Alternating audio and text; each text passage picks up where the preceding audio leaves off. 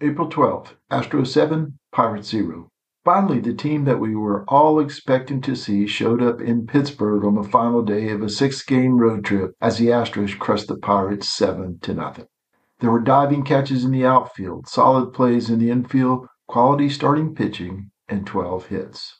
Among those hits were Corey Julks' first major league home run, a hard hit double from Jose Abreu, and a bomb from Alex Bregman. In short, they played like the Astros we know and love. Jose Urquidy was far from perfect as he walked three over six shutout innings, but on the flip side, he gave up only two hits and gave the Astros their third quality start in the last four games.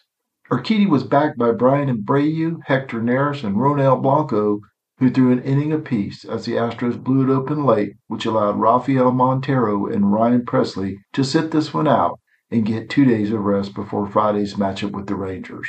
Chas McCormick, Abreu, Julks, and Mauricio Dubon all had two hits for the Astros, but perhaps none was more important than Abreu's double in the left center field gap that began the scoring.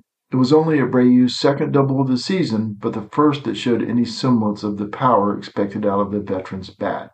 Thursday is an off day before the first place Texas Rangers travel to Houston for a three game weekend series. The Astros are 6 and 7 and 1.5 games behind the Texas Rangers.